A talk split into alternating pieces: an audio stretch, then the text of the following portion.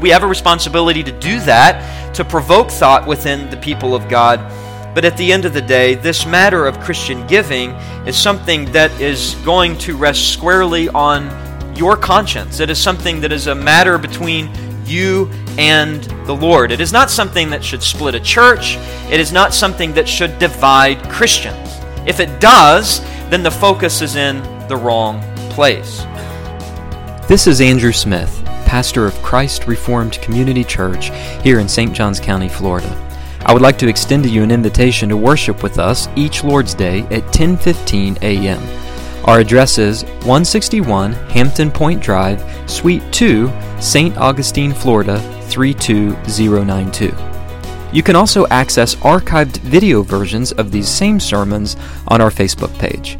Additionally, our sermons are broadcast live on Facebook every Sunday morning. Now, let's open God's Word and listen to the sermon for today's broadcast. Please remain standing and take your Bible and turn with me to 2 Corinthians chapter 8. 2 Corinthians chapter 8. This morning, our New Testament reading, of course, will be our sermon text, which is a long sermon text, two chapters, 2 Corinthians chapter 8 and chapter 9. Let us hear God's word. We want you to know, brothers, about the grace of God that has been given among the churches of Macedonia. For, in a severe test of affliction, their abundance of joy and their extreme poverty have overflowed in a wealth of generosity on their part. For they gave according to their means, and I can testify, and beyond their means, of their own accord begging us earnestly for the favor of taking part in the relief of the saints. And this not as we expected, but they gave themselves first to the Lord, and then by the will of God to us. Accordingly, we urge Titus that as he has that as he had started, so he should complete among you this act of grace. But as you excel in giving, in everything, in faith, in speech, in knowledge, in all earnestness, and in our love for you, see that you excel in this act of grace also. I say this not as a command, but to prove by the earnestness of others that your love also is genuine. For you know the grace of our Lord Jesus Christ, that though he was rich, yet for your sake he became poor, so that you by his poverty might become rich. And in this matter I give my judgment, this benefits you, who a year ago started not only to do this work, but also to desire to do it. So now finish doing it as well, so that your readiness in desiring it may be matched by your completing it out of what you have. For if the readiness is there, it is acceptable according to what a person has, not according to what he does not have.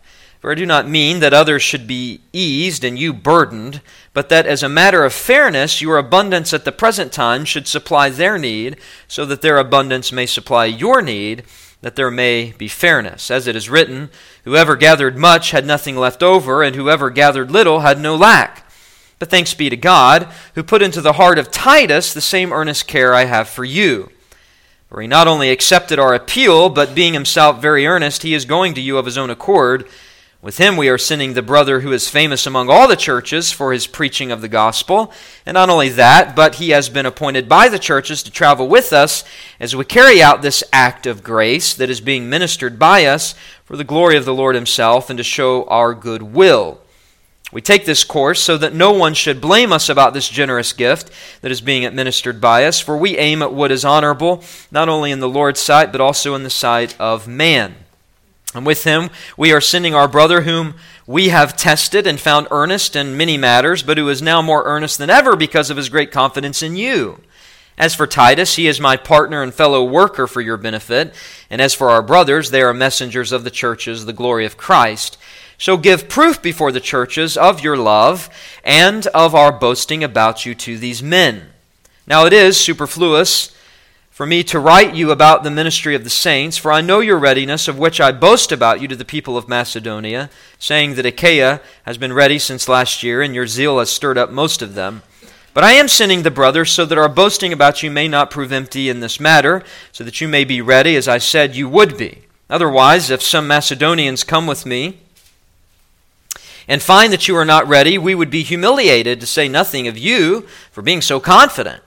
So I thought it necessary to urge the brothers to go on ahead to you and arrange in advance for the gift you have promised so that it may be ready as a willing gift, not as an exaction.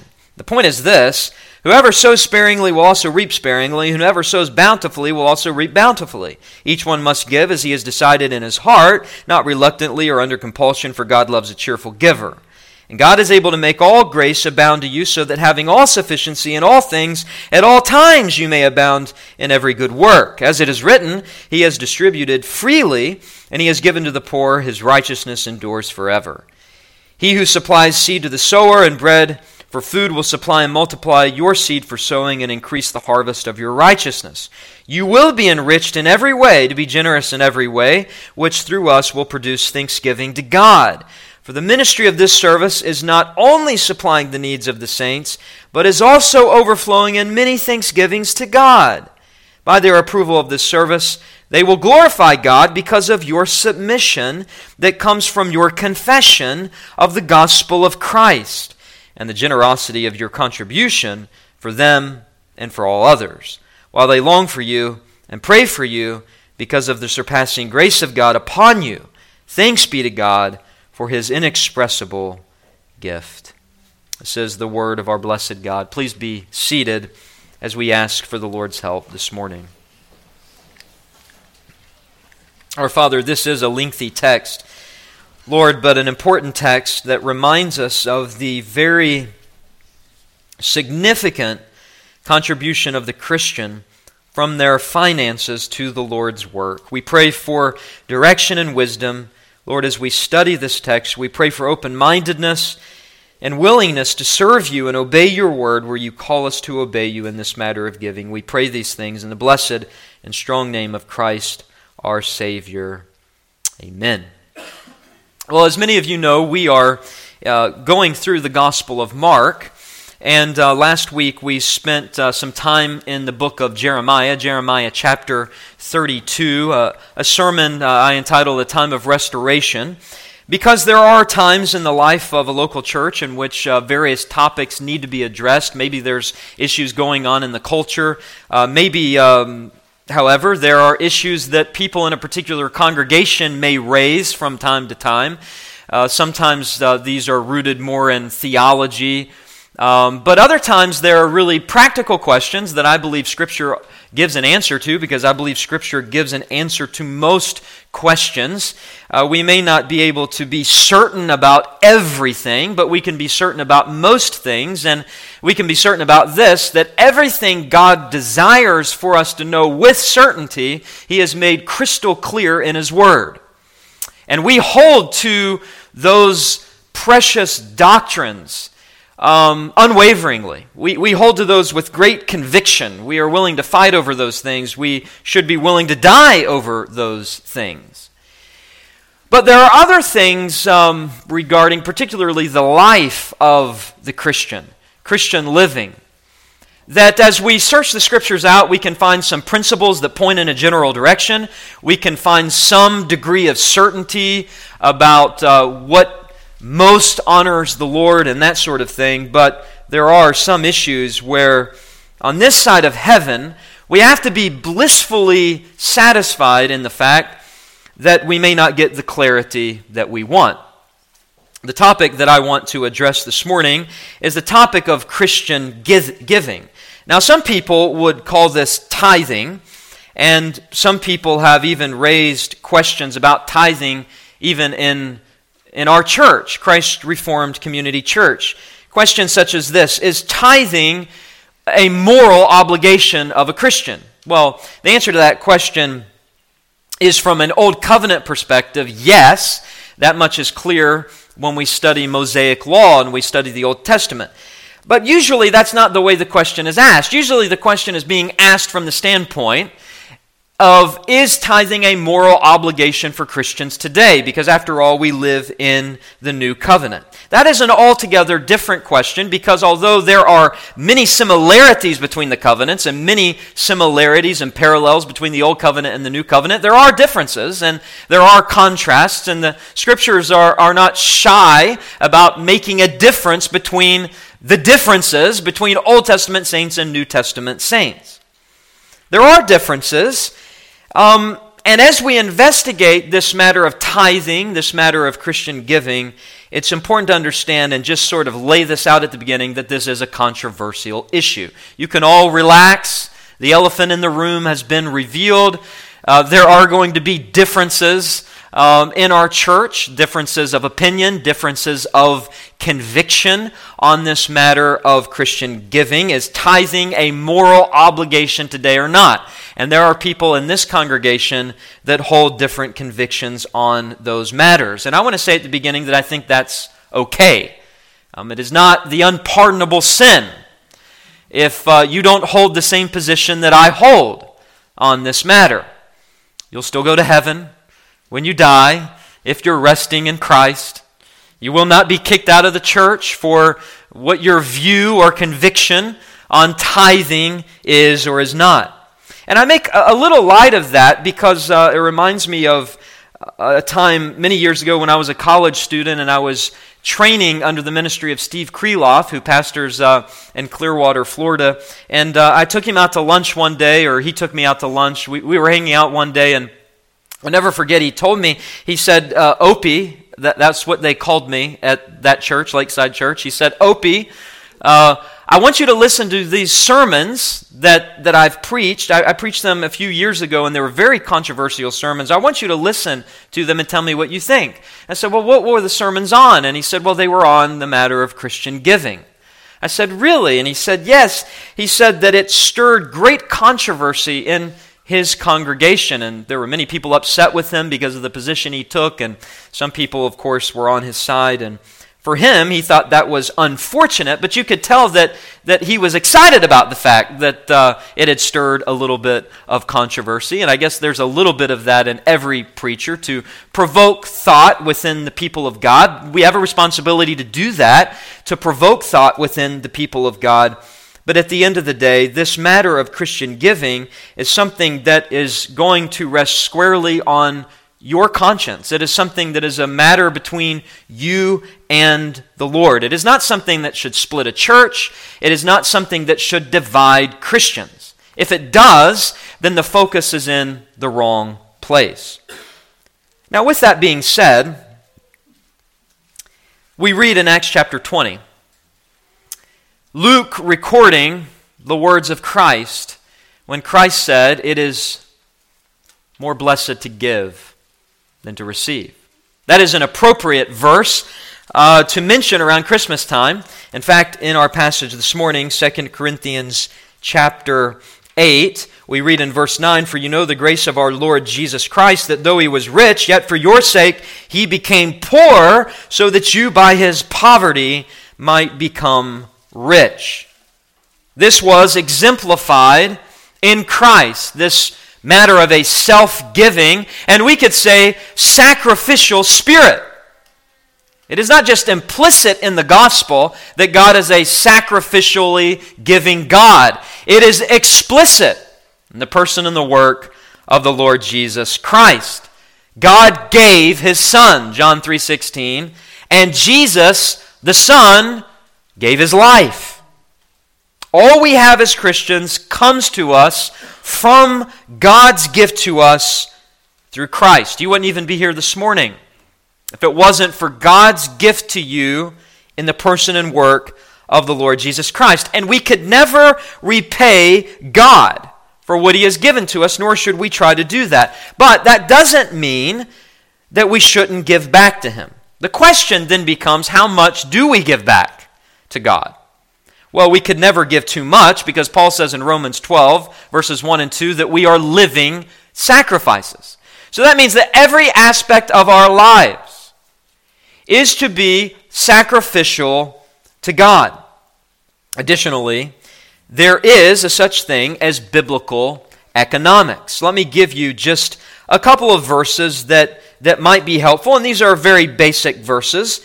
We read this in Psalm 89 The heavens are yours, the earth also is yours, the world and all that is in it, you have founded them. So, everything in this world belongs to God. Very basic principle. I'll give you another verse. You're familiar with it. Psalm 24, verse 1. The earth is the Lord's and the fullness thereof, the world and those who dwell therein. Now, this goes all the way back to the book of Genesis. We affirm uh, what we call the creation mandate. We read in Genesis chapter 1, verses 26 through 28, that mankind, Adam uh, and Eve, were made as those who would have dominion over God's creation. Now, dominion is not the same thing as ownership. As we just read in Psalm 24 and Psalm 89, that God owns everything. So, whatever was given to Adam and whatever is given to us by proxy through Adam is not ownership, but it is stewardship. There is a difference between ownership and stewardship. God has given to us as stewards of his creative world certain responsibilities. Now, you're familiar with the eighth commandment. The Bible tells us, Thou shalt not steal.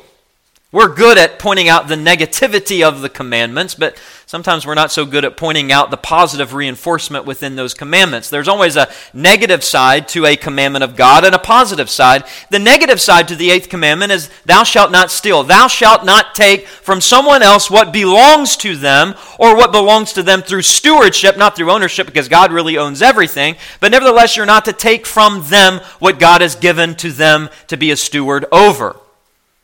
But the positive side of that command promotes investment of our money, management of our money in a way that honors the Lord. And, and I'll give you an example of that. It's Ephesians chapter 4 and verse 28. Paul says this Let the thief no longer steal. So there you have the eighth commandment. But rather let him labor. Here's the positive side. It's not good enough that you just not steal, but you're also to labor doing honest work with your own hands, so that, listen to this, he may have something to share with anyone in need. So it's not good enough, if you want to truly obey the eighth commandment, to just not steal from others. You have an obligation positively to work hard with what God has given you to have enough to be able to share with others in their time of need. Now, this is just basic economic principles. Since God owns everything, what He gives us is only ours to manage. We are stewards. And in Bible times, a steward was a manager of one's house. You even think about the parable of the talents.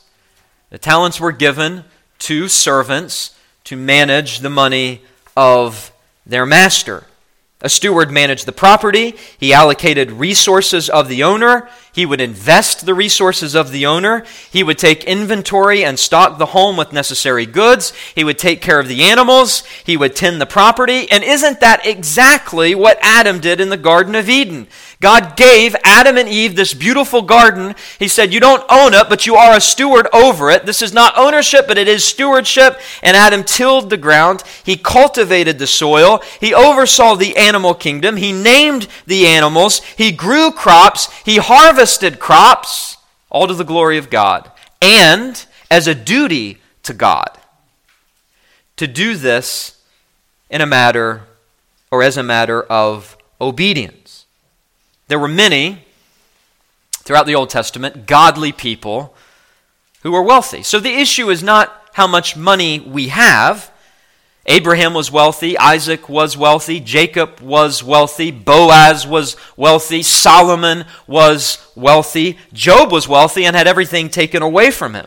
It's not a sin to have a lot of money, but there were many ungodly people who had an undue love of money. Remember in Joshua chapter 7, Achan had a lust for money that brought God's destruction on his family.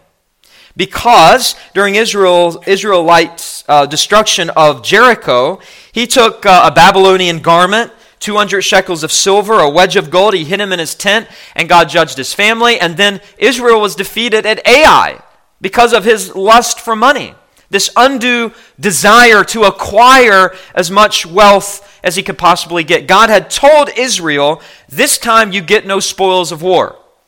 And he disobeyed. He had a love and a lust for money. Or think about Delilah's hunger for money that caused her to betray Samson In Judges chapter 16, she was offered silver by the lords of the Philistines.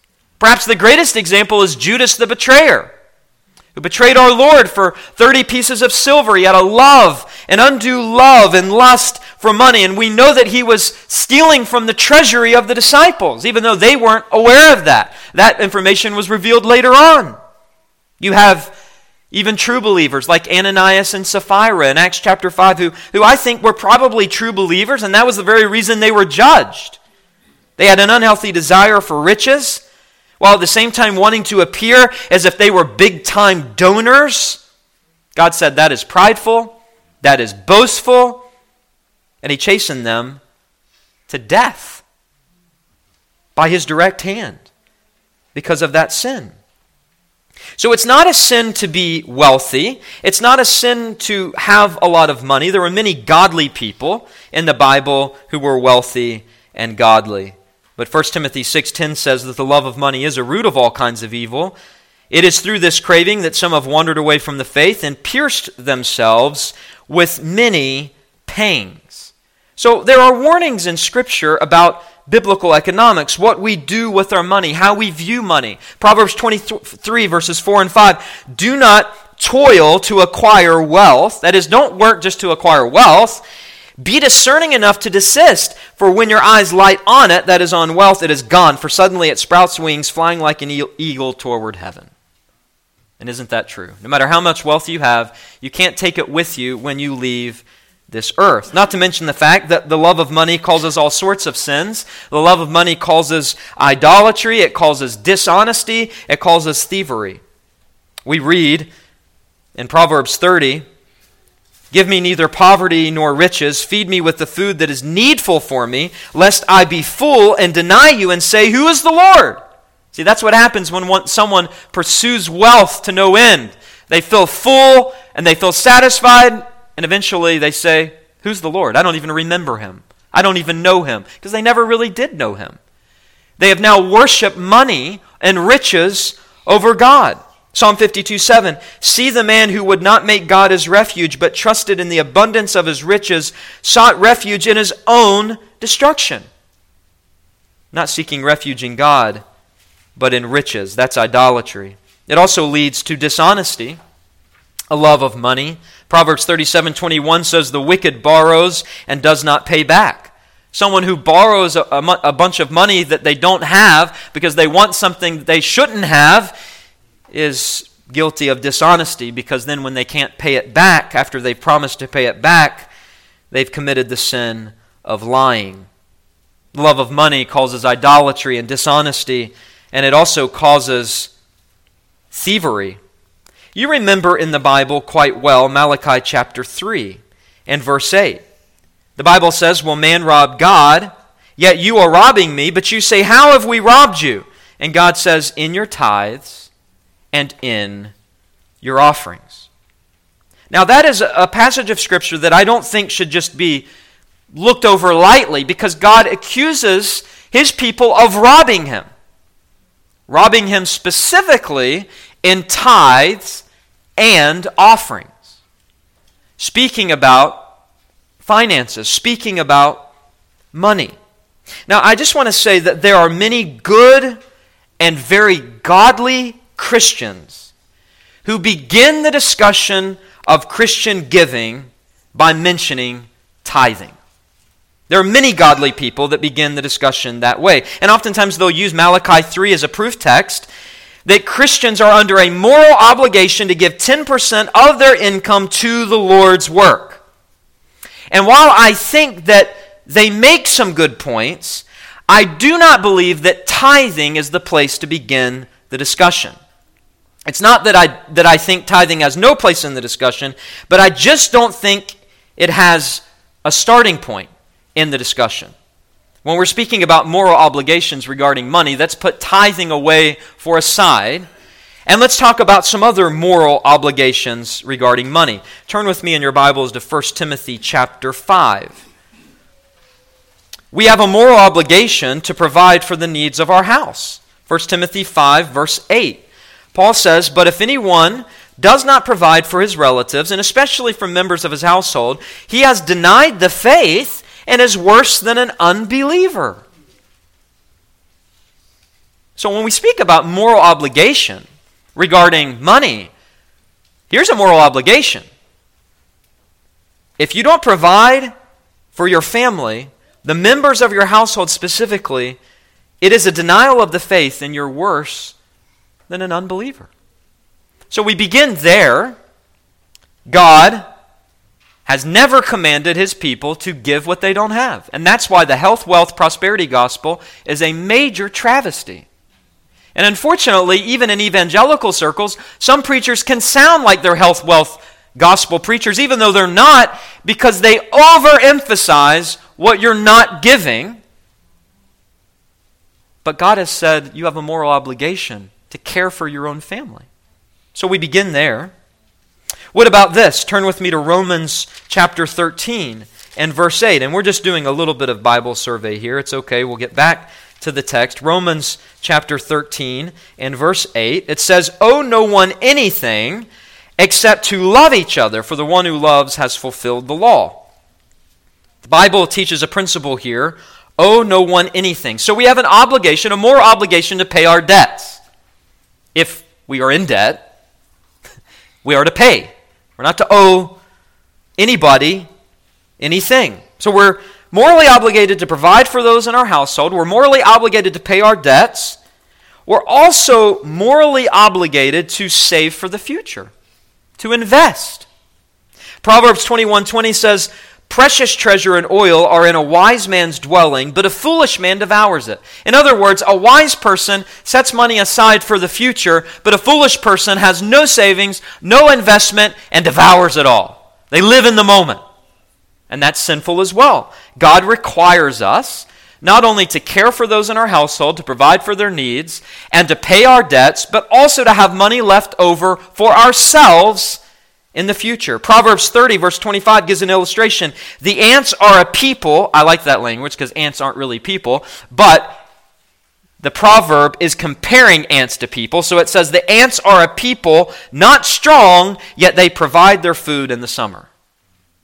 Ants aren't the smartest creatures. Their brain obviously isn't as big as a human brain, yet they understand the importance of saving and providing for their own. Now, I think this is critical to understand in this discussion of Christian giving because health wealth preachers have so abused the concept of a tithe and even going above and beyond a tithe and placing a burden on the shoulders of people that God never placed there. So, in speaking about moral obligations, there are moral obligations regarding money, but it has to do with caring for our needs first, saving for the future, paying our debts. And as I said, while I think that tithing as a moral obligation is at a minimum disputable, giving to the Lord and giving to the church is not disputable. And that much comes out very clearly in 2 Corinthians 8 and 9. Remember that Jesus said in Matthew 6, verse 2, not if you give, but when you give. When you give. And in that context, he's speaking about almsgiving or giving to the poor. But anyone will admit that generally speaking, that principle will apply to any sort of giving. Jesus assumes that Christians will give. Not if you give, he says, but when you give. And Paul expects a when sort of giving as well. Notice with me here in 2 Corinthians just uh, the way that this text begins in um, chapter 8, verse 5. Paul says this, not as we expected, but they gave themselves first to the Lord and then by the will of God to us. Accordingly, we urge Titus that as he had started, so he should complete among you this act of grace. But as you excel in everything, in faith, speech, knowledge, earnestness, and our love for you, see that you excel in this act of grace also. Paul had an expectation that they would excel in this act of grace, this, this act of giving. Notice verse 10 And in this matter, I give you my judgment. This benefits you, who a year ago started not only to do this work, but also to desire to do it. Verse 11 So now finish doing it as well, so that your readiness in desiring it may be matched by your completing it out of what you have. Again, a strong expectation. 1 Corinthians 9 or 2 Corinthians 9 verse 3. Skip over a page. Paul says, I am sending the brothers so that our boasting about you may not prove empty in this matter, so that you may be ready as I said you would be. Paul says, I, I told others, these other brothers, you would be ready to give this gift. Make sure you're ready when they come. Verse 5 I thought it necessary to urge the brothers to go on ahead to you and arrange in advance for the gift you have promised, so that it may be ready as a willing gift, not as an exaction. The point is this whoever sows sparingly will reap sparingly, whoever sows bountifully will also reap bountifully. And even verse 7 each one must give, notice that language, must give as he has decided in his own heart, not reluctantly or under compulsion, for God loves a cheerful giver. So the expectation, the encouragement, is clearly there in this text. On the other hand, Paul does not believe in guilt giving. Because if you skip back chapter 8 and verse 8, Paul says, I say this not as a command. So Paul says, I'm not commanding you to give, but yet he still expects it. There, there's a little bit of a paradox here. Again, chapter 9 and verse 7 each one must give, Paul says, but then he says, what does he say? Not reluctantly or under compulsion, but as you've decided in your own heart. So, Paul has the expectation, but he stops short of demanding it.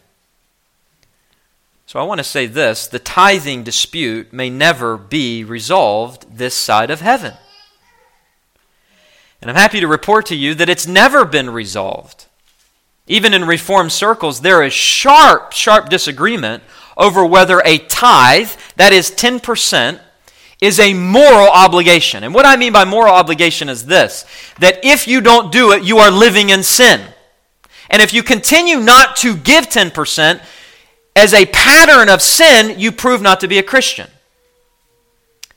That would be a minority position even in Reformed circles. Then you have others who would say the tithe is a good place to start, and it seems to be that's the expectation of Scripture. And if you're not tithing 10%, then maybe you ought to question why you're not willing to tithe 10%. And then you have all sorts of views in between. I don't even really want to deal with that right now because what is clear in 2 Corinthians 8 and 9, tithing or no tithing, God expects generous, joyful, cheerful giving. And He not only expects it as He writes under inspiration of the Holy Spirit, but He encourages it. And to me, an encouragement and an expectation of God in His Word is equal to a moral obligation.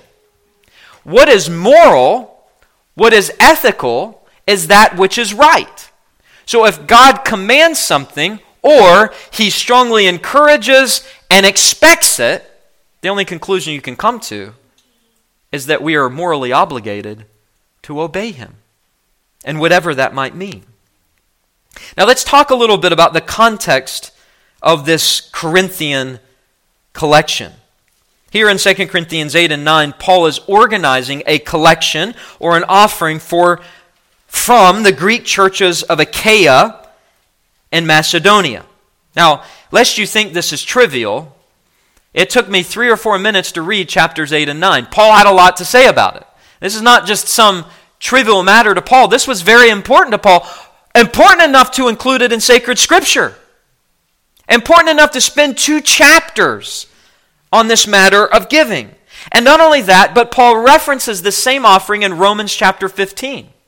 And not only that, but if you skip back to 1 Corinthians 16, and verse 1, Paul says, Now concerning the collection for the saints, as I directed the churches of Galatia, so you also are to do. And he says this On the first day of every week, each of you is to put something aside and store it up as he may prosper, so that there will be no collecting when I come. So there is this weekly standard, it seems, of putting money aside among the Lord's people. In short, 2 Corinthians 8 and 9 teaches, and please don't miss this, that God glorifying giving is Trinitarian. It goes past the tithe of the Old Testament all the way to the very heart of God. Our giving should be modeled after the Trinity. We could call it triune giving. That's just something I've made up, but I think it fits.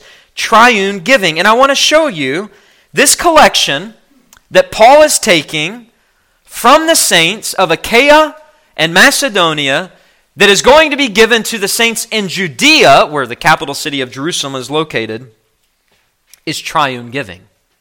First of all, God the Father's grace was to motivate it. Notice verse 1 of chapter 8. We want you to know, brothers, about the grace of God that has been given among the churches of Macedonia. Paul begins by speaking about the grace of God. To say this God the Father's grace must motivate giving. Well, what about the Son? Well, God the Son's sacrifice needs to inform it. Notice verse 9 For you know the grace of our Lord Jesus Christ, that though he was rich, yet for your sake he became poor, so that you by his poverty might what? Become rich. It's amazing how Paul can tie Christian giving to the gospel and even more particularly to Christ and saying, look, this is not just a matter of God the Father's grace motivating, but it, motivating it, but it's a matter of God the Son's sacrifice informing it. Christ emulates the sort of giving that should mark our lives, whatever that means for you in your conscience. God the Father's grace motivates it, God the Son's sacrifice informs it, and God the Holy Spirit's unity is reflected in it. The Holy Spirit caused willingness of Gentile Christians in Achaia and Macedonia to give to Jewish Christians in Jerusalem and the greater province of Judea. Two groups of people that hated one another were brought together by the gospel. And these Gentiles who wanted Jews dead sacrificially gave for their needs. Now, who was it that revealed the joining together of Jews and Gentiles. Well, listen to these verses. Paul says this When you read this, you can perceive my insight into the mystery of Christ, which was not made known to the sons of men in other generations, as it has now been revealed to his holy apostles and prophets by the Spirit. This mystery is that the Gentiles are fellow heirs, members of the same body, partakers of the promise in Christ Jesus through the gospel. So Paul says it is the Holy Spirit that has revealed this mystery of the joining together of Jews and Gentiles.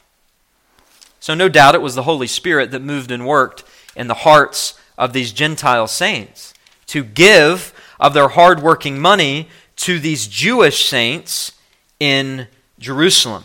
And I, I, can show you this if you turn with me to Romans chapter 15 just for a moment. This is another passage where Paul mentions this offering because it was important to him. Romans chapter 15. And we read beginning in verse 25 At present, I am going to Jerusalem, bringing aid to the saints for Macedonia and Achaia have been pleased to make some contribution for the poor among the saints at Jerusalem. For they were pleased to do it, and indeed they owe it to them. For if the Gentiles have come to share in their spiritual blessings, right? Gentiles are grafted in to the tree of Israel. They ought also to be of service to them in material blessings. When therefore I've completed this and have delivered it to them. What has been collected, I will leave for Spain by way of you. So, as Paul saw it, verse 27, they owed it to the Jewish saints.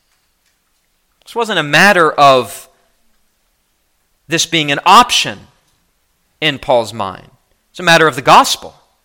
It was a matter of what the Holy Spirit did through the gospel, which was fused together two people groups who hated one another, Jew and Gentile, into one people that were willing, like their Savior together, to sacrifice for one another. The Holy Spirit that did that. This is triune giving. God the Father's grace motivates our giving. God the Son's sacrifice informs our giving. God the Holy Spirit's unity is reflected in our giving. Now, you may ask the question now, what exactly caused this collection to be such a critical matter? I mean, what was going on in Jerusalem? Why did these saints need this money? Well, there are several reasons. Number one, Jewish pilgrims who celebrated Pentecost on the day of Pentecost, who had traveled to Jerusalem, those who had been previously dispersed, converted to the gospel. Peter preaches in Acts chapter 2. And in one day, 3,000 are saved. And we know by Acts chapter 4 that there are 5,000 men, not counting women and children. So Jerusalem now has swelled up in its population from Jews that were previously dispersed, who have now converted to the gospel, and they don't want to leave Jerusalem. It is their home. They don't want to return to their pagan land. They have converted to the gospel. To return to their pagan land is to return to a pagan land, and it's to return to a synagogue that has rejected Christ. They want to be part of the church. They want to hear the apostles' teaching. They want to be and enjoy the fellowship of the saints. But they have no jobs, they have no homes, they are essentially destitute. There's not enough hotels or inns to keep them, there's not enough family members to house them long term, so they were poor. Not only that, but there was increased persecution because of the growth of Christianity, and many Jews lost their jobs because they were Christians and they were being persecuted.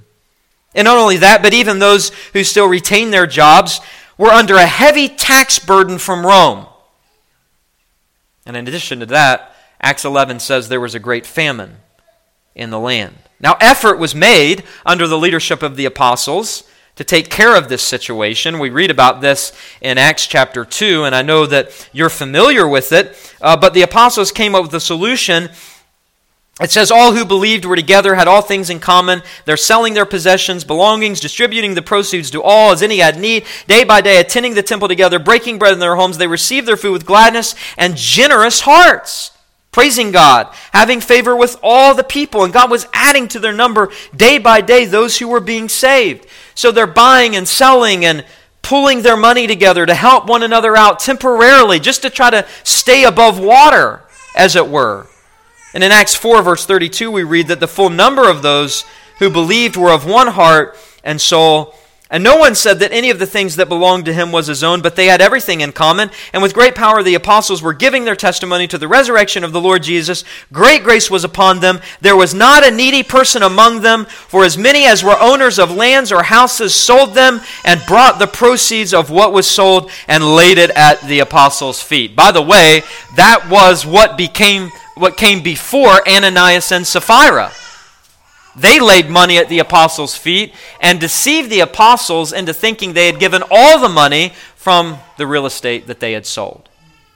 Acts 4 is clear that there was no one in need for a time.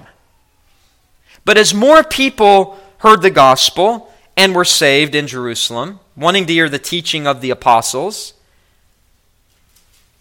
more and more people became destitute. There were less jobs, less places to stay. And so Paul says we need to take a collection for these Christians. Now, there is likely another, even bigger issue going on here, and that's what I want us to think about. The offering that was collected did not merely support the Lord's people. Think about this. More importantly, it supported the Lord's church.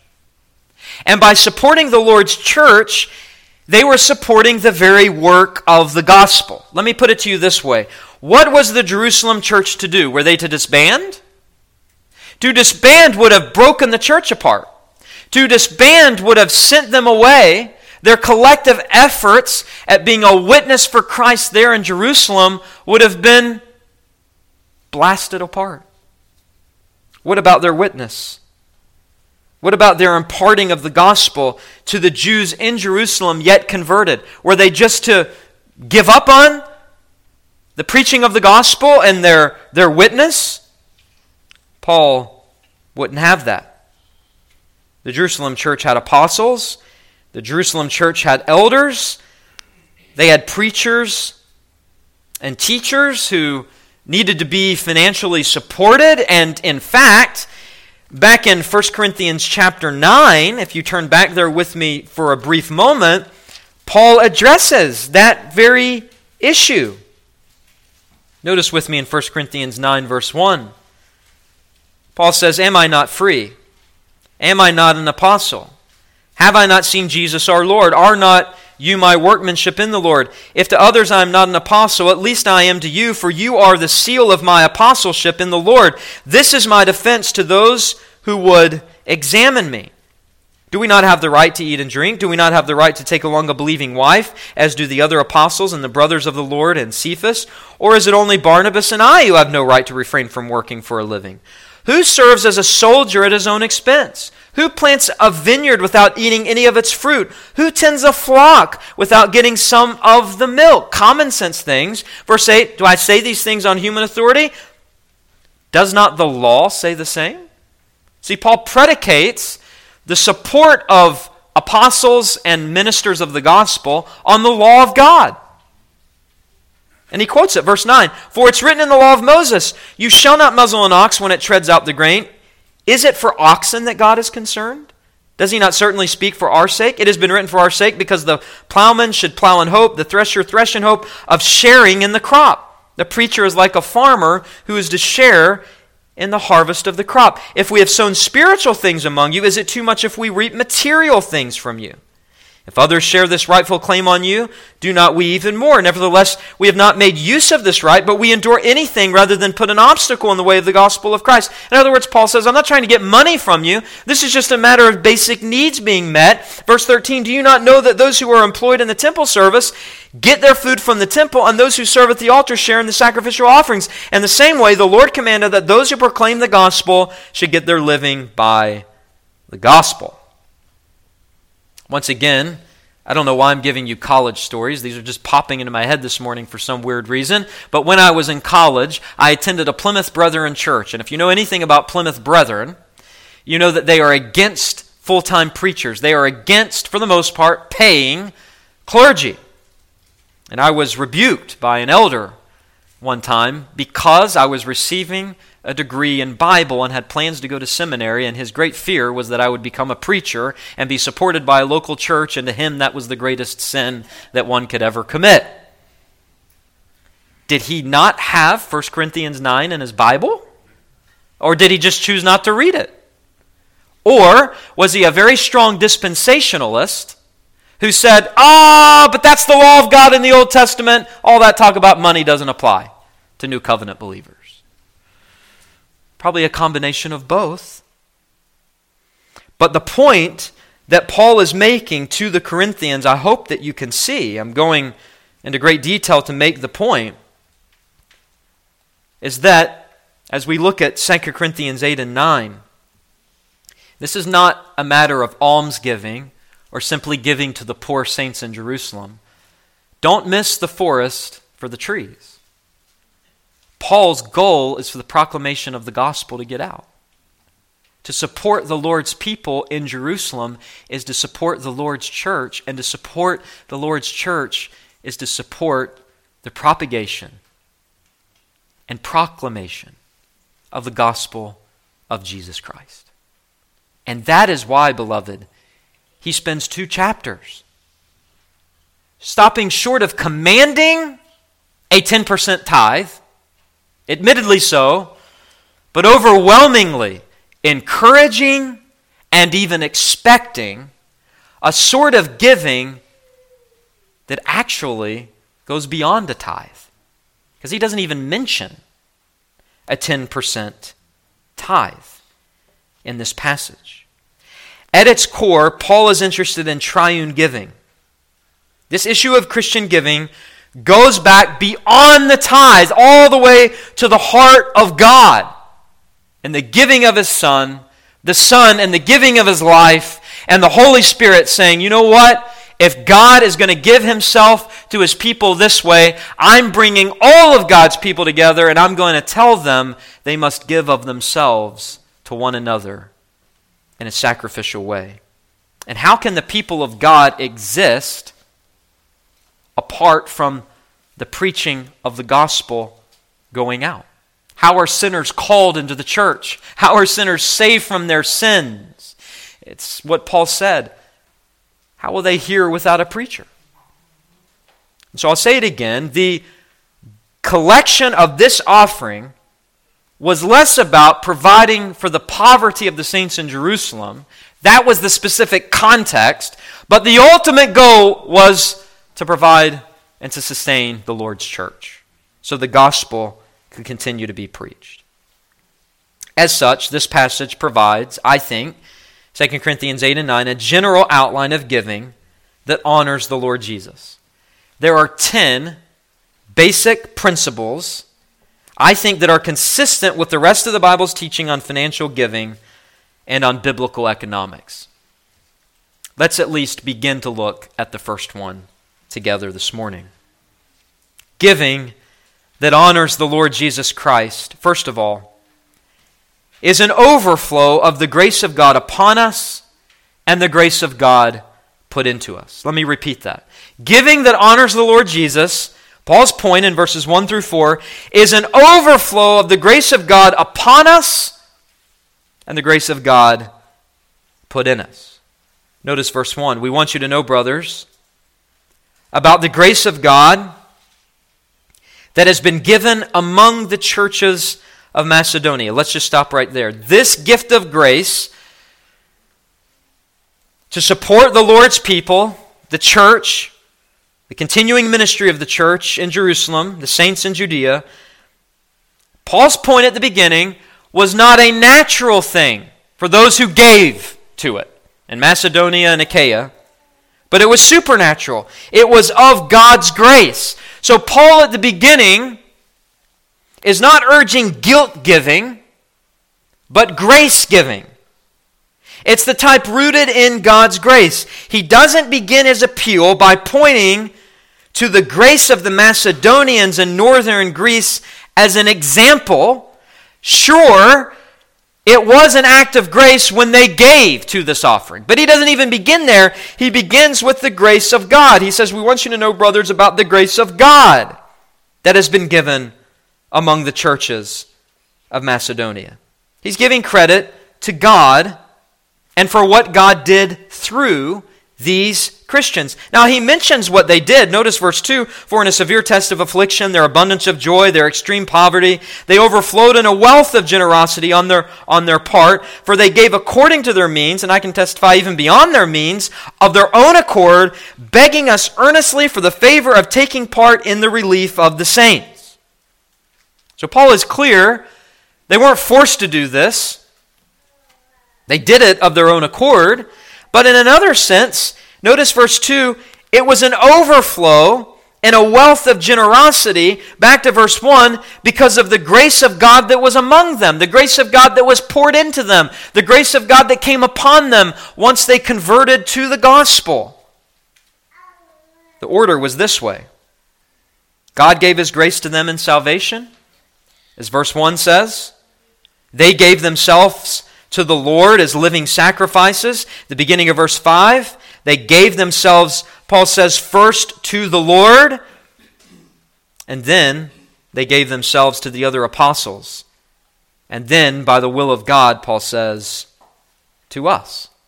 That was the order, but it all began with the grace of God. Paul's very simple point is this whether it's the saints in northern Greece, that is Macedonia, or it's the saints in southern Greece, which is Achaia, where, where Corinth was located in the capital city, any and all giving is an overflow of the grace of God upon us and put into us. Remember what Paul says in Ephesians chapter 1. He speaks about the riches of God's grace that was what? Lavished upon us. You can't take credit for your salvation, but you also can't take credit for your sanctification. It's all rooted in the spiritual blessings of God, the wealth of God's grace through the gospel. God's generosity to you causes you to be who you are. It causes you to want to give back to God as a living sacrifice, which will include financial giving, which will include giving to the work of the gospel. But you can't take credit for it. You can't take credit for it. Paul does not give credit to the Macedonians. He says the reason they gave, verse 1, is because of the grace of God that was given to them through the gospel. Now, where am I going with this? Well, you wouldn't know, but I'm going to Matthew chapter 6. Turn over there just for a moment. Matthew chapter 6, I do have a point. Verse 1, what does Jesus say? Beware of practicing your righteousness before other people, in order to be seen by them, for then you will have no reward from your Father who is in heaven. And then what does he say? The first topic he addresses is giving. When you give to the needy, don't sound a trumpet as the hypocrites do in the synagogues and in the streets. They may be praised by others, but truly I say to you, they have received their reward. Wow. When talking about this matter of giving, don't be hypocritical. Don't talk about it in a way that puffs yourself up. Don't boast about it. Why? The same reason Paul would not puff up the Macedonians. I mean, he points out the fact they gave out of their poverty and, and they did it, they begged, they wanted to do it, but, but Paul says, really, they can't take credit for that. It was the grace of God given among them which promoted that, which fueled that. So that we could say our generosity in giving, however much you give, is not our own doing, it's God's. If we give faithfully, it's only because God's grace has put into us the desire to do that through our conversion to Christ through the gospel. And beloved, I think that's a very, very important point to make. That giving that honors the Lord Jesus is an overflow of God's grace upon us and put into us. That removes the concept of competition. It removes the principle of competing through giving in order to look more spiritual. Paul says, You want to honor the Lord Jesus, give glory to God and His grace. Now, let me just maybe give another principle regarding giving that honors the Lord Jesus. There's 10 of them. We looked at the first one giving that honors the Lord Jesus is giving that is an overflow of the grace of God upon us and put into us. But secondly, giving that honors the Lord Jesus is also on par with the foundational virtues of Christianity. Notice with me in verses 5 through 7. Paul says, and this not as we expected, but they gave themselves first to the Lord, and then by the will of God to us. Accordingly, we urge Titus that as he had started, so he should complete among you this act of grace. But as you excel in everything, this is what I want you to focus on, in faith and speech and knowledge and all earnestness, and in our love for you, see that you excel in this act of grace also. And we're not giving a detailed exposition of this passage, but as we hone in on verse 7, Paul continues his appeal for the Corinthians. Notice his sort of language. The appeal is that verse 6 they should complete this act of grace. What is the act of grace? The giving of the offering. It was a gracious thing to give to relieve the saints, the poor saints in Judea. Paul says, make sure you complete it. Complete what you started. And notice he points out the Christian virtues that he's seen among them. He says, as you excel in everything, excel also in this. You've excelled in faith, speech, knowledge, earnestness, and in our love for you. See that you excel in this act of grace also. In other words, Paul is saying, How could you let up in your giving? You have all these other Christian virtues faith, speech, knowledge, love. I mean, you can almost hear Paul saying something like this How can you sit on your pocketbooks in the pew with your arms folded saying, I will give everything to God, but I ain't going to give my money? That's basically what Paul is saying. You say you're a virtuous Christian, but you're not willing to give? So he boldly says, the end of verse 7 See that you excel not only in these other virtues, but in this act of grace also. In this act of grace also. This act of giving. Virtuous Christian living, it's hard to avoid, is incomplete. It's not wholly virtuous. Apart from giving to the Lord's church, to perpetuate the gospel ministry. And by the way, these are not random virtues. In connection with giving to the Lord's work, faith is a, is a major part of that. Trusting the Lord that when we obey and give, He will always honor us. That comes out later in this text. You, you sow sparingly, you'll reap sparingly. You sow bountifully, you'll reap bountifully. That is a principle stolen by the health wealth gospel preachers that they've abused and perverted. But it is a biblical principle if it's rightly understood. Faith is a matter of virtue in this task of giving. What about speech? I, I, think speech there refers to doctrine that is sound. Paul is saying, You, as the Corinthians, you have sound teaching for the most part. Now, they were a little off on their understanding of, of the spiritual gifts. But other than that, they were, they were pretty solid. They had good teachers in their church. They prided themselves in their speech or their doctrine. And it's as if Paul is saying, How can you claim to have this virtue of speech and sound teaching and yet ignore all that the Bible teaches about giving? That's not virtuous. Or what about knowledge? You have all of this knowledge. Paul would tell them, you know, too much knowledge puffs up. Here's an example. You claim you have all this knowledge, but you know what you need to do to know what's right and to not do it is a double wrong. What about earnestness? That's another virtue listed there. Listed there. Where was their earnestness? Where was their, their passion for the Lord's work in the world through the church? Paul says, You know our love for you. We gave ourselves to you. Is it too much to ask that you give yourselves back? All that the Lord has blessed you with? The Corinthian church had many spiritual gifts. Those they're listed uh, back in 1 Corinthians 12 through 14, and, and um, in, in those chapters, Paul sort of summarizes this, and he says that uh, each is given a manifestation of the Spirit for the common good. One is given to the Spirit the utterance of wisdom, another utterance of knowledge, another faith by the same Spirit, another gifts of healing, another working of miracles, another prophecy. There's all these gifts.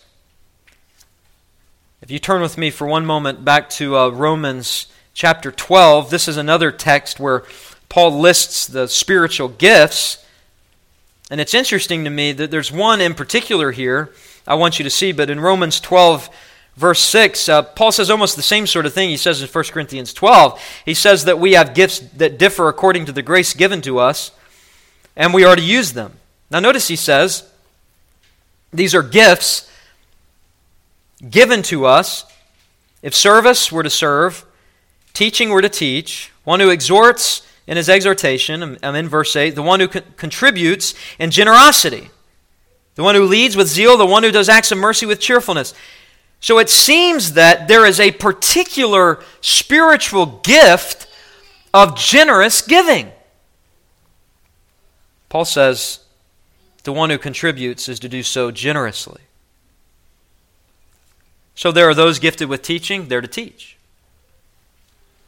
There are those gifted with giving generously, they're to give generously. Hopefully, you're able to detect in that statement that not everyone will give the same amount. All Christians are morally obligated to proclaim the gospel. But not all Christians are morally obligated to pastor a church and preach behind a pulpit. All Christians, if they want to honor the Lord Jesus Christ, will give to him and hold nothing back. But not all Christians are given the spiritual gift of contributing large sums of money to the church. It's sort of the principle of to whom much is given, much is required. If you're entrusted by God's grace with a vast amount of wealth, with that comes enormous responsibility to use that in a way that honors the Lord and doesn't rob him of what is rightfully his. The point is that this issue of giving will come down to an issue of your heart before the Lord. Do you have the spiritual gift of giving generously. If you do, you need to obey the Lord. If you don't, it doesn't remove the responsibility to give.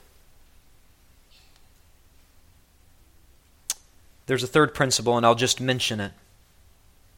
Giving that honors the Lord Jesus is giving that is an overflow of the grace of God upon us and put into us. Secondly, It is on par with the foundational virtues of Christianity that Paul lists there.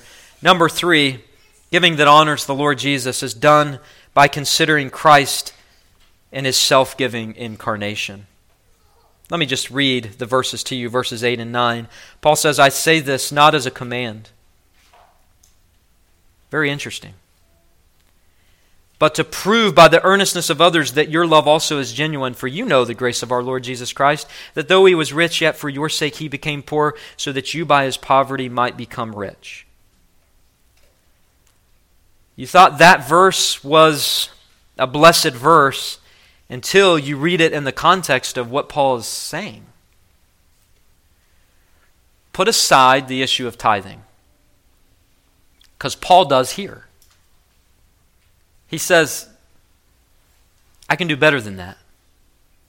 What does God require? I'm not going to command you of anything, but do you remember the grace of our Lord Jesus Christ? That though he was rich, yet for your sake he became poor, so that you by his poverty might become rich? The question should never be, how little do I have to give? The question should be, how much could I possibly keep back from the Lord for all that he has done for me through the Lord Jesus Christ? Paul puts tithing on the side and he says, let me hold up Christ and his self giving incarnation. And let me communicate to you that that sort of sacrificial giving is what is to mark any sort of financial giving to the church. You can't measure that. You can't measure the sacrifice of Christ. And so, as Paul begins to unpack this, I think what he is telling the church, and I think what the Holy Spirit is telling us through the scriptures, is that the issue really does not center around the tithe. The issue centers around Christ. How valuable is Christ to you? And that is a question, beloved, that you can only ask yourself, and you will give an account to the Lord someday for the conclusion you come to. Well, next time we will finish looking at principle three and begin looking at the other basic principles in this text. Let us pray. Our Lord God, we do thank you for this passage of Scripture that is helpful to us, Lord, not only because of its depth, its length, but also because it speaks on a matter that is highly controversial in many ways, but really ought not be. This is so basic, Lord, to who you are as our God. You are a giving God, a sacrificially giving God. You, you sacrificed your only Son. Your Son sacrificed himself upon the cross willingly, and thus you call your people to do the same, to sacrifice, to be living sacrifices, even through this act of financial giving. Lord, we thank you that you always meet the needs of your people. You always meet the needs of a church. We thank you even for watching over this church and blessing us with people that are so faithful in giving. Lord, all the glory goes to you, not to them, but we do thank you for them. We thank you for their obedience. And Lord, we pray that we would all be more faithful in giving to you, Lord, what you deserve. We could never measure what you deserve, and, and we could never pay you back accordingly. But Father, as an act of worship, we had to hold nothing back from you that rightfully belongs to you. And so, Lord, we pray that you would help us to do that for your honor and your glory. And we also pray as we partake of the sacrament of the Lord's Supper that we would be reminded of the sacrifice of Christ and the rich blessings of the gospel that come to us through the shedding of his blood upon the cross of Calvary. We thank you, Lord. We praise you for your goodness and for your grace and ask your blessing upon us as we partake in communion together. We pray and ask all of these things in the blessed name of Jesus Christ. Amen. I hope this sermon from God's Word has ministered to your soul. For more information about our church, you can visit our website, www.christreformedcc.com. Also, for access to more sermons, articles, and a podcast I host entitled Today in Church His Story, you can visit www.pastorandrewsmith.com.